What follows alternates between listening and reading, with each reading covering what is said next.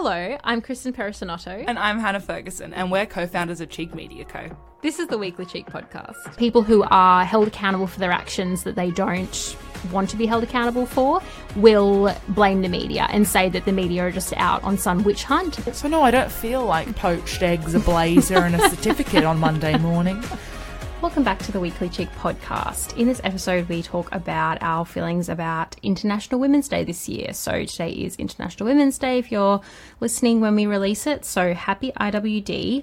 Uh, this year is quite different, um, as I'm sure everyone agrees. The day has really been overshadowed by the events that have happened in the last uh, couple of weeks, fortnight, and what's coming out of Canberra at the moment. So that's what we're going to be talking about in this episode. We do talk a little bit about sexual assault, not in detail, but if that is something you don't want to hear, give this episode a miss. We do touch on a couple of the stories and allegations that have come out, but we mostly focus on how we feel about things, particularly in the light of IWD and what we think needs to happen from here. I hope you enjoy the episode. Happy International Women's Day. Hannah. So, I've been crying recently. Yeah. Not really, I haven't been crying. I don't cry. I'm, I'm too, um, I'm sort of barren on the inside at the moment. Okay. It sounded kind of gross. Right. Just But I really mean, like, I think I'm sort of devoid of uh, intense emotion Mm-hmm. because I kind of just feel. I think a little bit. It's not helpless, isn't the word, but just like I don't. I don't know what comes next. I don't feel like attending a breakfast at 5 a.m. on Monday where the women probably did the setup, uh, organise the awards, pack up, and then go home and watch the news. Yeah. Um, To see more coverage about. Mm, and to hear more men saying when International Men's Day, even though they miss it every year, it's in November. It's in November. You Yeah. stupid people. I just, I, I don't, I think the horizon has been pushed back Mm-hmm. really far the past fortnight. And it feels just so wrong to be Yeah. Pink day Yeah. on Monday when I, I truly just feel exhausted and I, I feel like and it's not even that I feel like we've pushed ourselves back historically in terms of like our progress and, and general feminist behavior I just We haven't done we haven't done anything to we ourselves. haven't done anything the, just the truth has emerged Yeah. the truth that we did know Yeah. but it's so blinding Yeah. And I think a lot of the time, like, particularly, I think in the last couple of years in the feminist landscape, mm. there has been a lot of light shone on the fact that women have pushed themselves back a little bit, or like we've pushed each other down on in order to get up ourselves and things like that. But this is one of those issues that it's like, this is not not of not not that. Like, it's none of that. It's not about like women treating other women poorly. It's not about competition. It's not about it's not even about stereotypes. It's like so deep. And like in this moment, I think in this moment in time, it's like really reminded me and about like what is kind of at the core of the cause. And that is that women are continuously victims of men. I think in terms of um, why I feel like there's a plateau or stagnant in, in this way, it's it's because we've kind of um, I think that when you burst through the ceiling, when you, you make it to the new sort of when you, achievement unlocked for feminism, when you think about the waves, I think that you know women get the vote, right? Then you have sort of this certain amount of like a battery life where you can keep moving until you have to. Uh, the, the next thing occurs, the next big bomb moment, right? Yeah. And I think we've we've surpassed that. We we don't know what the next thing is. Yeah. Um, and into, uh, sorry, when I say that, I don't mean we don't know what else we require for equality. That's not what I mean. It's like, what's the next big thing we're going to have to protest for? Yeah. What's the next big specific thing we need changed? Um, and you know, it, it goes from.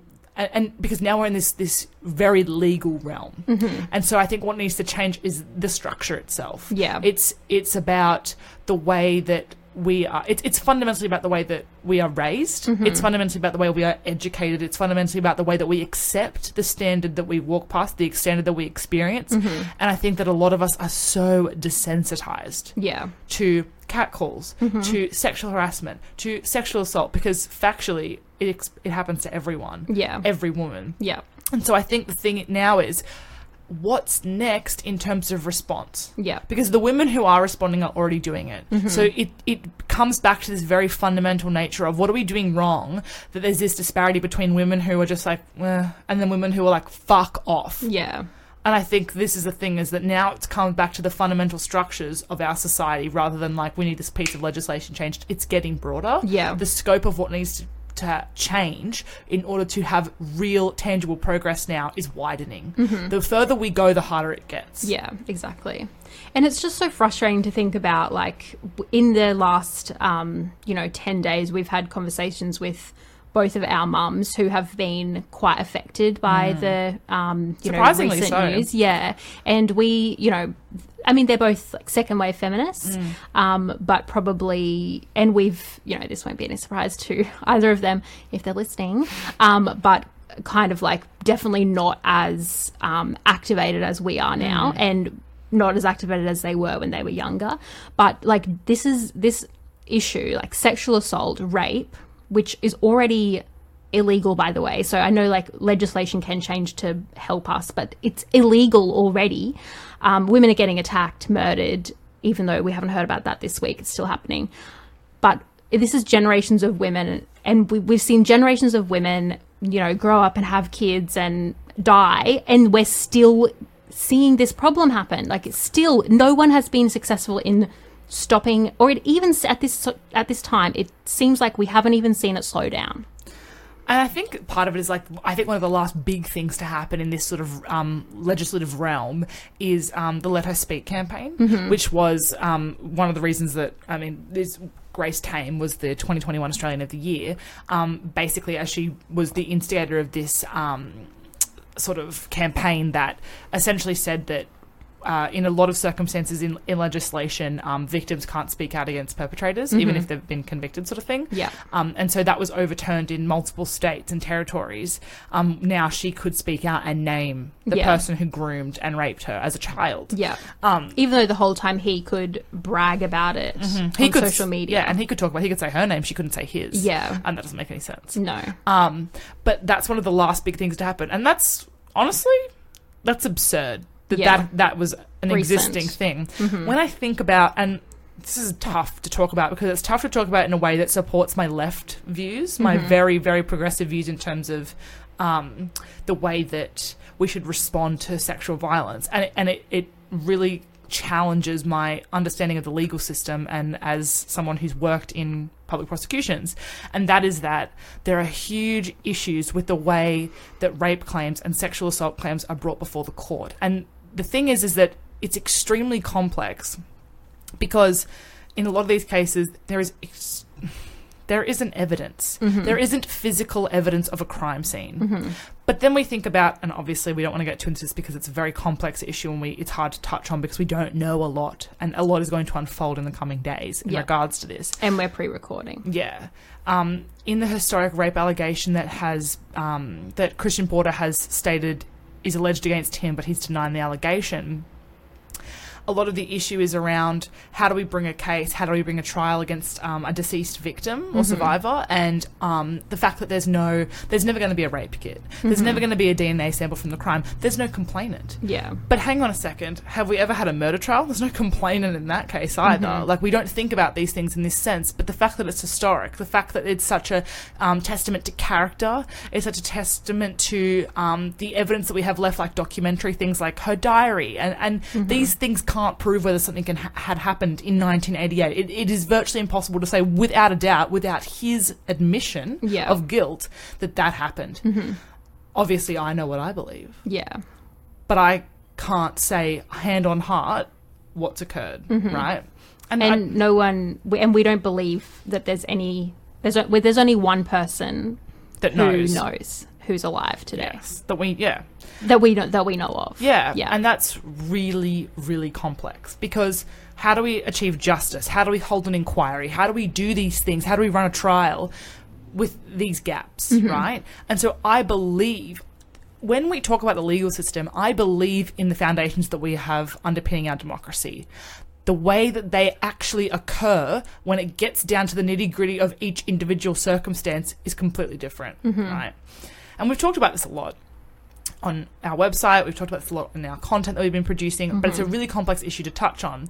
When we think about the way that sexual violence, domestic violence occurs, it's exhausting, one, because we as women know when other women speak to us about these things, we know there's there's a sort of silence there's a silent um, and there's like a mutual passing of knowledge that I know how that felt, or I know what it felt like to be in that situation, or I can identify with the emotions you're having and the Yeah. response and the way you're communicating it to me. Mhm. That's why we believe others. Mm. That is because we ourselves have experienced it, and it's often not a far fetched claim because we know how men behave towards us. Yeah. right. And that's part of the reason it's, these things are so exhausting is because, in a sense, because it happens to everyone, there's a silent judgment that agree, but you mm. can't hold that up in a court of law. Yeah. And that's why I think it's really exhausting this year when it comes down to International Women's Day is that like I don't know how to feel satisfied or how to move forward when it kind of just feels like we've exhausted options for the moment in terms of when the next barrier to where what and how we Yeah. push the next barrier. Yeah. And I think at the moment, everyone is just like in the, you know, it's been a couple of days since the Christian Porter held his press conference, and we've got two camps of people. Well, I guess three camps because one camp is just not paying attention um, to what's happening. But we've got one camp of people who I believe are led by, um, and according to what we can read in the media, conservative white middle aged men, particularly those associated with conservative Murdoch media publications, who believe that um, Porter has been the victim of a witch hunt and that it's not fair to you know for the media to prosecute, prosecute him in this is these are some snippets of articles I've read um, and have said that it's uh, the, you know this is so unfair and it should never happen yada yada. But then you've got on the other side a group of you know mostly women I would say who are just equally as frustrated perhaps even more angry because we have and it's not for me it's not even about this specific case. Um, and i understand that you know it's very difficult as hannah said it's practically impossible to prove anything has happened and everything is alleged and we don't have any facts. But it just shows us that for me when i read the read the articles that are on the other side. I just think you don't understand what we're angry about. Like for me it's not one specific historic case that will never be solved It's a symbol. Exactly. It is a mm. symbol, and it's like, well, what about all of the other ones? That there was more proof that the you know victim is alive. Mm. Like it's not this one case that isn't going to be solved. It's another case that won't be solved. It's just a very public case. It's a drop in the ocean. Exactly. It is a drop in the ocean, and we are angry because this is what we see all the time: is nothing happening. These things we hear about, these things happening, which, as you've mentioned, we believe because we've been in that situation or we know someone who's been in the situation. And even if, you know, you can't believe, you can't, you know, relate exactly, you can relate enough. And we're just seeing another case just be dismissed completely by you know the public and by our government there's i'm trying not to and th- we kind of covered this in our podcast two weeks ago with about brittany higgins. Um, i think that it's it's just a particularly sad state of affairs when this is happening in the government. Like this all of this stuff not just christian porter um, all of these you know alleged crimes that are happening that have been reported and have come out in the last couple of weeks they're happening in like the officials that we elect to look out for our interests it's happening there Yeah. of all places of course it's fucking happening everywhere else but it's just it it kind of twists the knife in a particularly painful way when it's supposed to be the people who are looking out for us and who are making decisions that are allegedly in our interests. And I think the thing in this situation is, and, I, and again, I've spoken extensively about this in, in some articles that I've written this week, but when we talk about like the rule of law and this idea that everyone is equal under the law, that's a, a really complex idea to grapple with. It seems simple, but when we think about the different power structures of things, for me personally, I'm holding these people to a higher account, hmm. right? I think that in in it's unfair to say it's not right, it's not how we operate, but the fact that Christian Porter doesn't even just represent a cabinet minister. He doesn't represent just a member of parliament. He represents the highest legal position in our country. Mm-hmm. He is the first law officer of the Commonwealth of this country. It, it, it, it, the fact that the actual case can't proceed as a police investigation, I understand. Because I understand that they've never even got a formal statement from the survivor. So it's incredibly difficult to investigate. It's not impossible, but it's incredibly difficult. I understand. In terms of the inquiry, I think his position on the matter and what he said in his statement is essentially saying you wouldn't do this to the average citizen, so you can't do it to me. Mm-hmm. In that the rule of law should state that we're all equal under the law and in the eyes of the law, and Yeah. thus why are you pursuing me in a way that's different than the average Australian? Mm-hmm. when he's talking about the investigation. Yeah, and I don't think that's fair because I think that to me personally, and I understand that this is not the rule of law, but in a sense, I think it's still important to say. If you are someone who is esteemed in the way that Christian Porter is, he has this incredible badge cloak of honor in terms of his positions as leader of the House. Um, he's the Minister for Industrial Relations. He is the Attorney General of this country it matters whether this allegation is credible. Yeah. It matters what's occurred. It matters that we at least look into this in an, through an independent inquiry, mm-hmm. because it and and this is important too. It sets a precedent in this country for future behaviour mm-hmm. if something like this occurs and he sidesteps around an independent inquiry. Yeah. It communicates to future ministers thinking about their previous conduct, their history, their their behavior, mm-hmm. their actions and their words.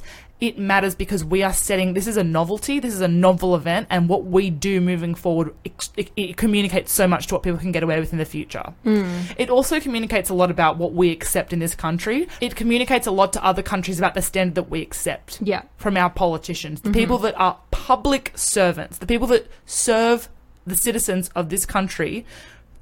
It matters what their conduct is, no matter how long ago. It also matters how they respond to this. And the way that he, quite honestly, and I don't know if I want this in, if an independent inquiry occurs, right, I don't, I honestly don't think that they're going to find him guilty of anything because, again, there's not enough evidence. Yeah. Right? So why is he so opposed to one? Yeah. It actually would clear his name further with the crowd that he wants. Yeah. Well, we just read a tweet that said not holding an independent inquiry is removing Christian Porter's ability to speak. Yeah. It would, like, saying that it would give, arguing that it would give him a voice. It would to- silence every party in the situation by Yeah. not not in, inducing an independent inquiry. Yeah. So that's my confusion. Is like, and everybody like so many people want one there's pressure from lots of sides that are pushing for an independent inquiry mm. and again the government represents our interests we are asking for pushing for an independent inquiry so is the media But I think the thing is, is that people keep saying like what the media is doing. Well, the media is responding to outcry, public outcry, and the which media is their job. exactly and the media is supposed to keep government accountable Yeah.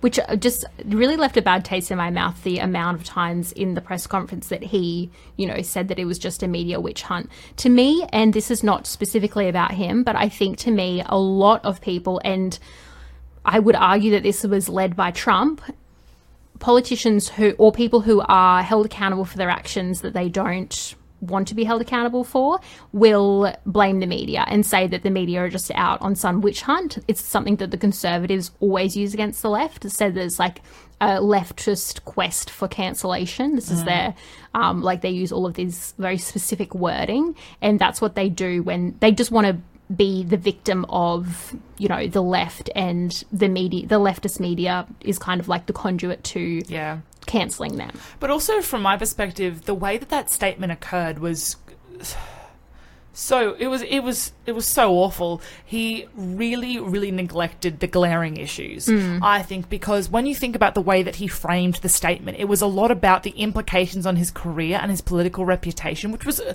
tarnished long ago. To be Yeah. honest, if I if I'm being honest, and the thing for me is, I don't know whether he did this. I I don't I don't I don't want to comment on it, but there is a pattern of behavior emerging, Yeah. and that was that predates this allegation. yeah Um, and that, that's that's where my concerns come from. My concerns come from not from this allegation. I mean, obviously, I, I care deeply about whether this is true or not, but it's this in conjunction with the other facts that have been presented in relation to his conduct that's current Yeah. that matters. The thing is, is that Porter came out.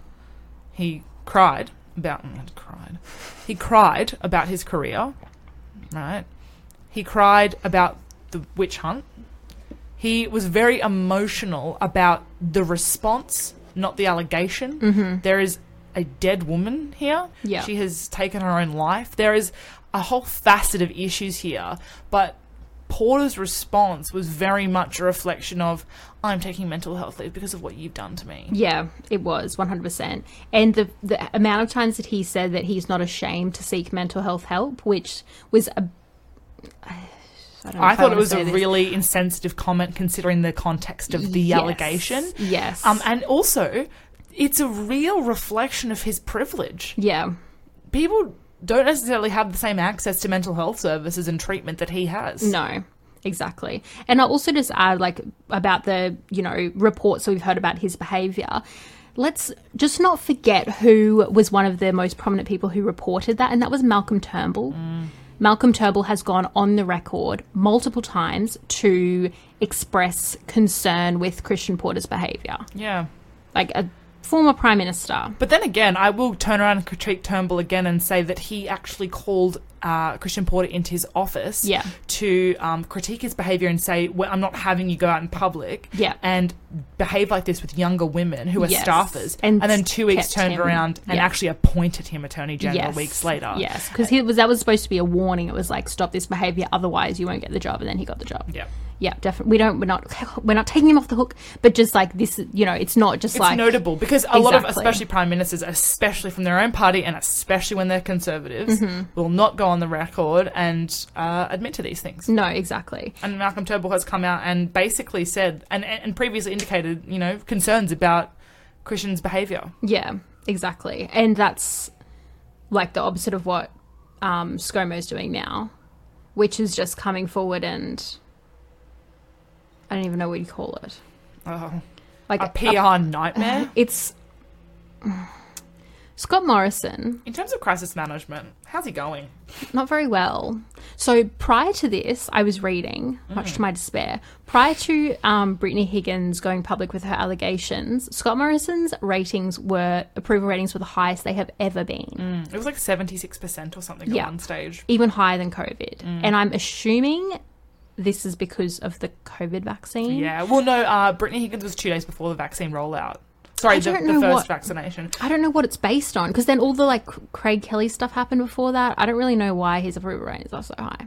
But anyway, so we'll see what happens after this. Um, but he just the way that mm, it just reminds me of like when a kid does something bad at school and then like you know those kids at school that like always had their parents come and stick up for them and be like well that's actually i have had this kid at my school my high school of all places. His parent was on the board of the school and he punched somebody at school and his parent came in and argued under the letter of the law that it was self-defense because he punched back in 3 s- in 3 seconds so that's what ScoMo is doing for these people. He's like, well, he was really upset, and so he's done that for Linda, um, Linda Reynolds. Reynolds. as well. She's um, has it, it's been proven? Can we say that it's not alleged? There's no denial. There's been no denial that she called She apologised. Brittany Higgins. Okay, so she called Brittany Higgins a lying, cow. To, I didn't think she said it to Brittany. She No. said it to staff. Yeah, In relation to multiple Brittany staff. coming forward. Yeah, I think she was on speakerphone. Anyway, I'm not sure about the details, but multiple staff heard it, and one of her um, staff went to the media with it. Well, Do we know who it, I wonder if that person is known in the office that they did it. I'm not sure. I thought it was her media officer. Maybe. But anyway, I'm not sure about the details. Um, and then Scott Morrison, so she has, well, first she tried to like contextualize it, as if you can contextualize the phrase lying cow. And then Scott Morrison has come forward to say that she's very regretful. What? Why did Scott Morrison come forward? Is it because she's in hospital? No, she was out of hospital. She'd been discharged. Yeah. But Scott Morrison keeps coming forward and is, is like, they're okay. He did it with Craig Kelly as well. It's just a, this is just like further evidence to character. Processes and like from a an optics perspective, you know, would it not have been beneficial to at least have Porter stand aside for some time until something is decided? Mm. Yeah. Um, whether they decide to do the investigation or whatever. Like, I just, it's so, it's, the optics are so bad. Yeah. And the optics are like just one very top slice of the the pie. He's just stood by him and ugh, I don't want to talk about this I'm really angry. What do you think will happen? Nothing. I, I, wonder if I don't do- want to say on the record what I think will happen. if they wait. I guess we'll cut this out. a lot of people think actually this could slightly lighter note. A lot of people are saying that Linda Reynolds' career is over. I think this is a point you brought up with me yesterday. Like, why is the only person who is truly being held to account in this situation the woman? Yeah. So I'm not. I understand it's more complex than that. Don't come for me. Um, and I understand that the um, Brittany Higgins alleged uh, rapist. It's like the case is ongoing. I understand that, but it is really frustrating to see. Like from what we can see, again, optics. The only person who has had to actually apologize is Linda Reynolds. Scott Morrison apologized to Brittany, but I think the thing is, is that obviously there was a um, sort of media frenzy yesterday. So when uh, it came out, yeah, the two days ago that Linda Reynolds had called Brittany Higgins a lying cow, and she had said that to her staff. Brittany Higgins' lawyer has served Linda Reynolds with defamation, like a legal proceeding for defamation, Yeah. in regards to what's been said. I think that's adequate. Yes, she is defaming her by saying this. Yeah. But um, I think the thing is, is that it's the only tangible thing that's occurred, which we discussed. Yeah. Like the reason that Linda Reynolds is being held to, held to account is because it's the only her involvement is one of the only things that is provable Yeah. um, at the moment. Yes. So it's just unfortunate, really. it is I mean, it's not. It's fortunate that we can have some sort of uh, justice or, or sense of you know discipline is Yeah. occurring. Oh God, it's just exhausting to think about. It is, and I I thought this about like I mm, it's kind of it's probably a bit unfair of me actually to say these two things because they kind of contradict each other. But when I heard about when Brittany Higgins' story first came out, I really like almost held Linda Reynolds to a higher account because she's a woman, and I was like, this is really horrendous that a woman has like you know done allegedly done what she has done in the like kind of um, fallout after the the you know alleged incident I occurred. think she's admitted to that. Yeah. Um, yes, and I don't really, I can't even keep up with what's actually happened. Um, so I think that yeah, it's it's particularly, I don't know, sad for me to see that that person was a woman. But now also, I, it's also disappointing for me to now see a bit later that, from my perspective and from the public's perse- perspective, a woman is the person who has actually been held to account, and she's really the only person. Again, as a symbol, yeah, it's awful. exactly. Um, but I think the thing that bothers me too, and the reason that we sort of there's two reasons we accidentally hold women to a higher account. One is internalized misogyny. Mm-hmm. Two is Linda Reynolds has probably been sexually harassed in her life. yes, Linda Reynolds has probably experienced sexual violence in some form in her life. She's probably been told by a friend or a family member, or it's happened to her because the likelihood is and the odds are that, that that's true. and so- the ABC has reported that she has spoken poorly about the culture in her party. Yeah. And so the thing that bothers me is that she knows better. Yeah, She knows the feeling. Mm-hmm. She knows the experience. And I'm not saying that men don't, but they fundamentally don't. yeah, And that's what hurts. It Mm-hmm. hurts because it's like someone on your team fucking you over. yeah, which is uh, very unfortunate. Mm. So So no, I don't feel like poached eggs, a blazer, and a certificate on Monday morning. Uh, it's very, very difficult to want to celebrate being a woman when one, I think that Women's Day prizes and women in business and women in law awards can just feel like such a token. It can feel like, you know, the B category award. yeah, Um, like this is a special one we just made for you. yeah, It can feel like a fucking 10th place participation ribbon. Mm-hmm. And I'm not saying it is. It can feel like that, especially in this climate. Yeah. It, it's such a cop out because people are putting on a breakfast and putting on a lunch and putting on a dinner and having a guest lecturer um, to then turn around and, and watch on the nightly news that someone else has come forward saying they've been raped in our highest office in in the country. yeah. Exactly. And I think for the last couple of years when I've been, you know, more engaged with in feminism mm. and it more actively involved, I've always like said and I think this is this is not not I didn't make it up, but a lot of people are saying like International Women's Day is the day where we celebrate how far we've come but then also look at how far we have to go. And I think that this year for me, and I know that we've come, we've still come far from like suffragette time, mm. but I'm just like, but have have we? Like, we're still women are still getting Yeah. sexually assaulted. Like, And actually, something that was I thought was really, really funny that I watched, and it was um, Fran Lebowitz's um, "Pretend It's a City" Netflix uh, documentary series. And one of the jokes she made, which is clearly a joke, it's not, it's not adequate, but you get where she's coming from. She said it was the same from for women from Eve up until eight months ago. yeah, And that's kind of how it feels. It, it feels like, and what I think she kind of means by that in the sense is in in all of human history, it is largely for what ninety nine percent almost being the same experience for women. Yeah. and the the, the tables have truly turned in the last few years. I think since 2016, 2017. Mm-hmm. Obviously, we're looking at you know suffragette movement as like the instigator of this entire thing. So yes, it's been different for women. Yeah. but I don't think that's off the mark. Mm-hmm. I don't think she's miss. I, I don't think the point is missed. I I think it, it communicates a lot about we're fucking exhausted. Mm-hmm. There's been a huge turnaround, but we're still not even close. Yeah, because women like from the household to the workplace to hobbies to the way that our you know media uh, like the in every facet of our lifestyles and experiences it's different for women. Yeah, it is. Yeah, um like a woman's hobby is seen differently to a man's. Um our media is seen differently. Where like you use the color pink in your fucking feminist agenda. Like Yeah. men don't read your content. Like the way that we that experience bit too close to home. The way that we experience um the workload at at home, the mental load, the way that we experience what we're supposed to do and how we're supposed to behave and what we're supposed to wear. And even to things like I was walking along the train platform yesterday and I felt three men in a row like give me this Ah. stare. yeah, And I felt so disgusting by the time I sat down on my seat.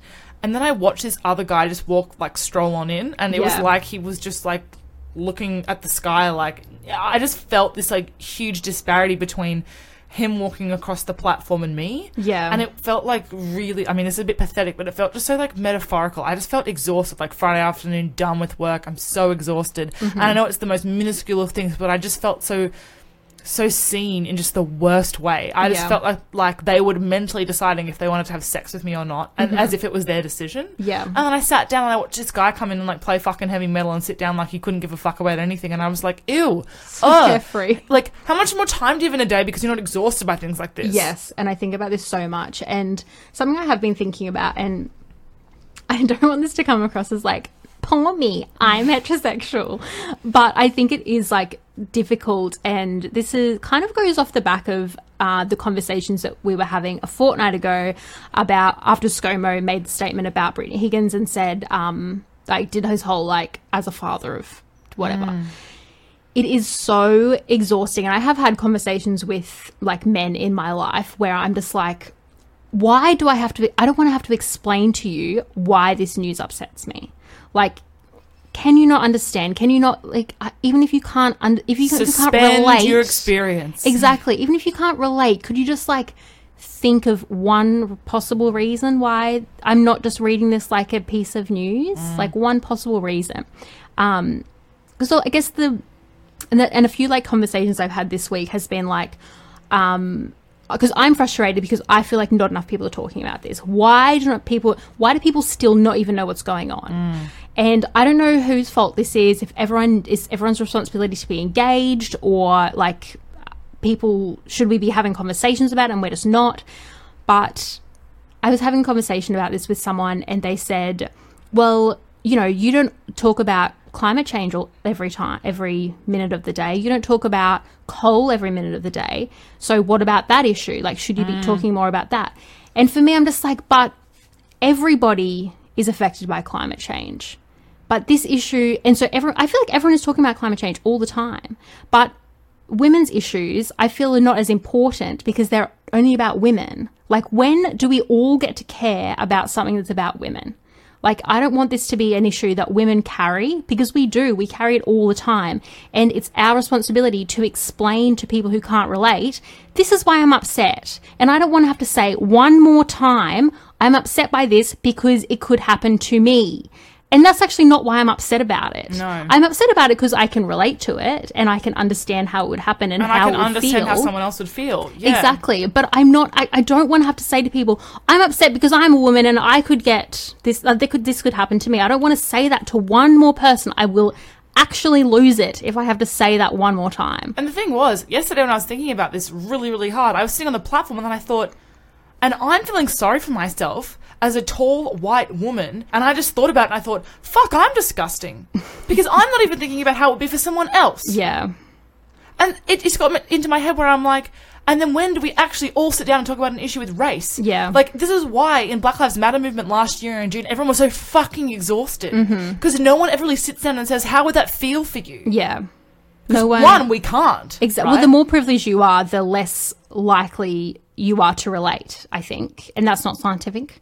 But it's like, I, do, I think the people who are the most privileged that are, you know, you know, rich, able-bodied, white, They're cis so men, far away from it. they can't even imagine any, like, what's that quote to the privileged, equality feels like oppression?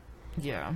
Like, it, they don't, Because something has to be because because fundamentally, in order for us to experience gender equality, something does have to be taken from men. Mm-hmm. yeah, They won't let us rise to the same level because things have to change because they have a man's right, Mm-hmm. what they perceive as their right to say and act and behave in a certain way has to be reduced and removed in Yeah. order for us to feel equal. Yeah. So in a sense, they feel like equality is their oppression. and that's the whole problem. Yeah.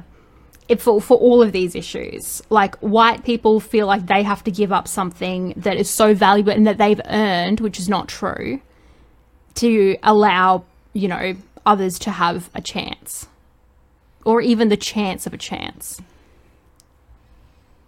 Oh. It makes me so mad. So angry. I just don't, I don't know what to do. I don't know what to do. yeah, I don't know what to do either. I don't know what to do.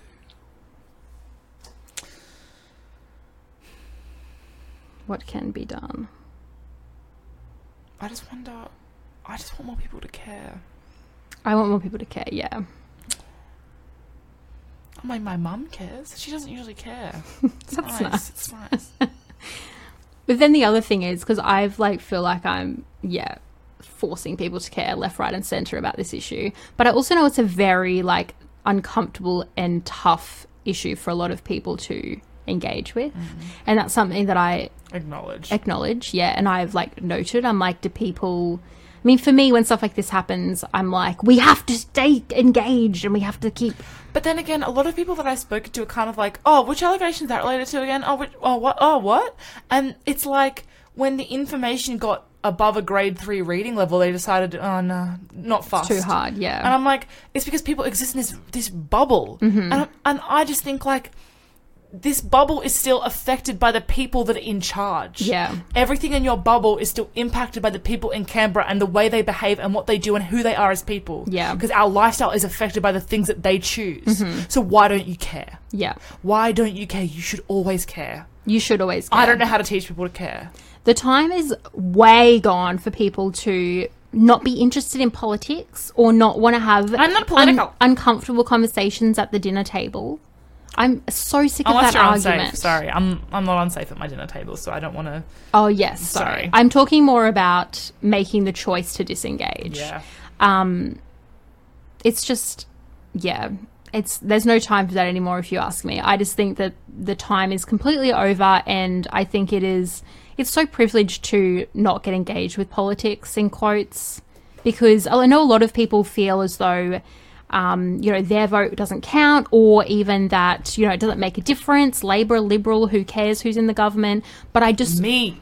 yes, me. I also care, but also it's like it's more than that. Like we we shouldn't have to hold the government to account.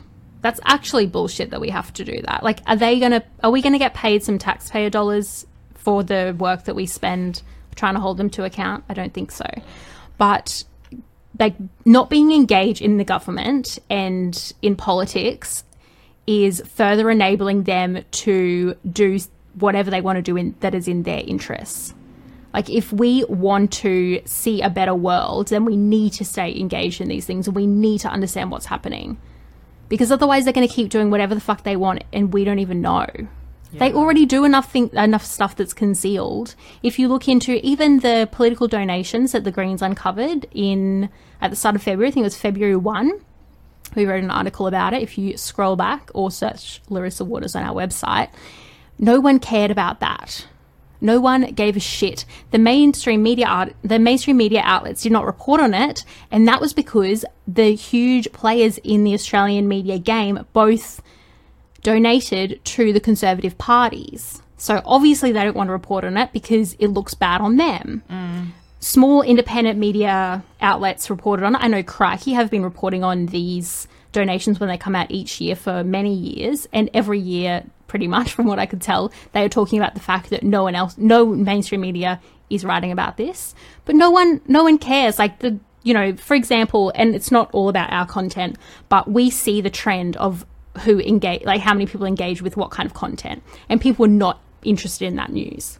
And that was reflected more widely because the mainstream media were not reporting on it, so people weren't even hearing about it. The people who heard about it were the people who follow Larissa Waters on Twitter or Queensland Greens on Facebook. It's adding a 1% piece of knowledge to their already sort of uh, specific and complex database of knowledge that these sort of people have. Exactly. We need people who would not normally engage with politics to mobilize themselves. Yeah, for sure.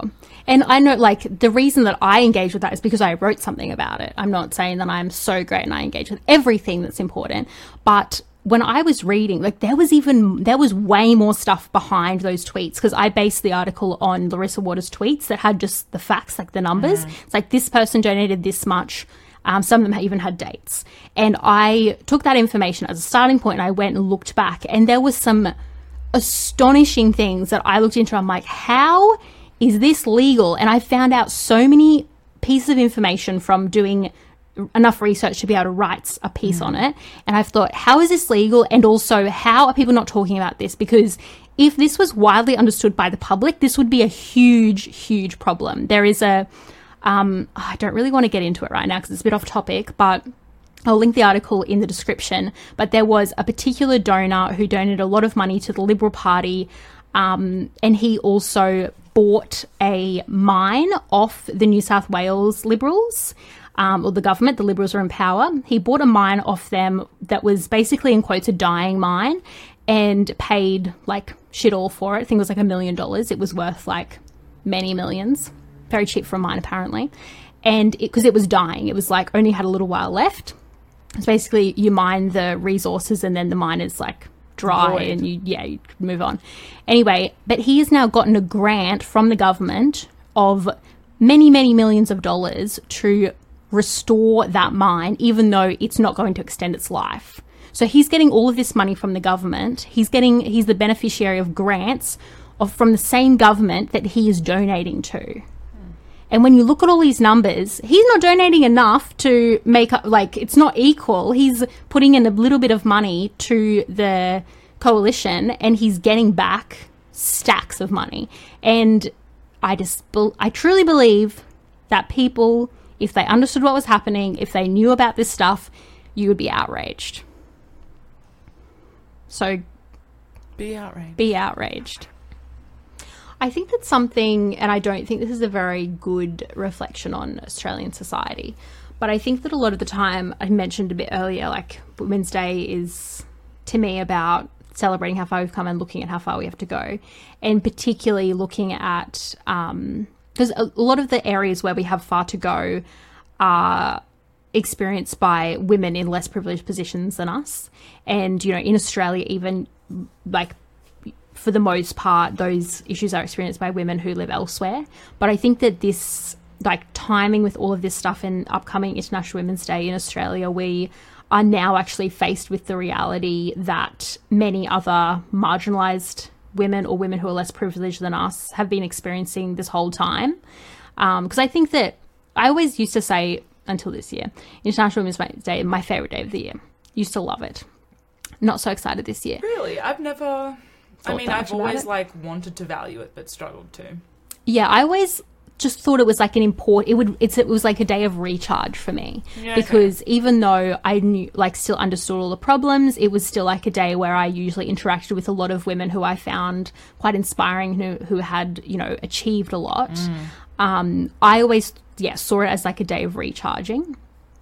Um, but this year, I think you know Australian women, um, even the most privileged of us, are now seeing that reality that women who are less privileged had to see every year. Because I can understand why, um, you know, a woman who's in a in a different position, like a worse position than me, could look at International Women's Day every day and be like, "What? Why the fuck would I think about that?" Like this, I, I've- there's nothing to celebrate, and that's how I feel this year.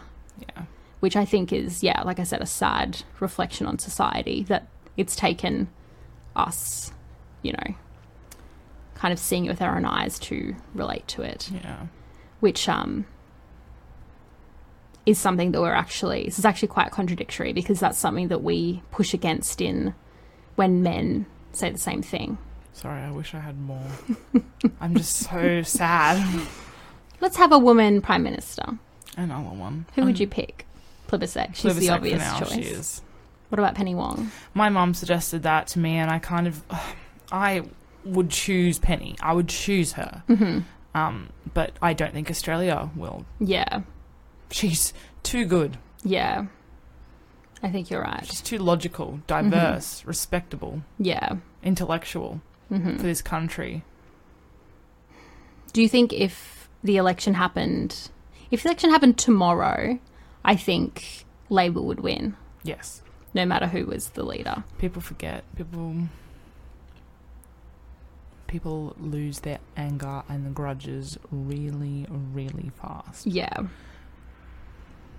I think if um, Tanya Plibersek had announced her like challenging for the leadership after the Craig Kelly thing happened when they had the argument, she could have had Australia's support.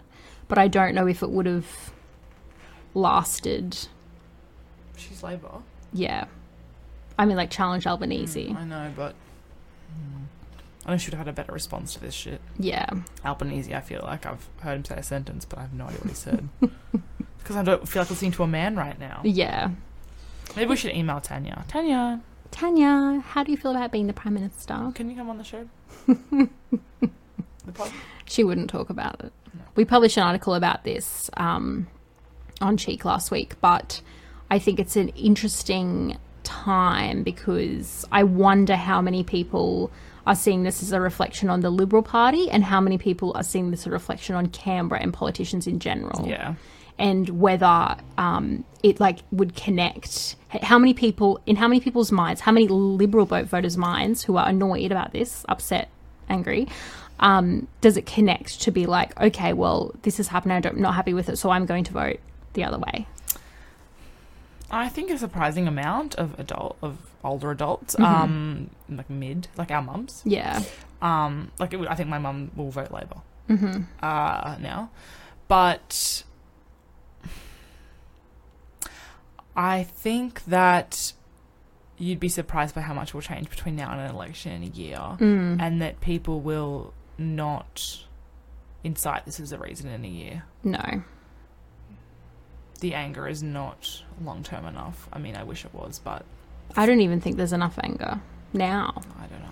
But I think that, like, you know, and again, this was in the same article. It's called something about Australia's, is this Australia's own Me Too? Mm. We are seeing, I think, a bit of a, it's a kind of like revolution.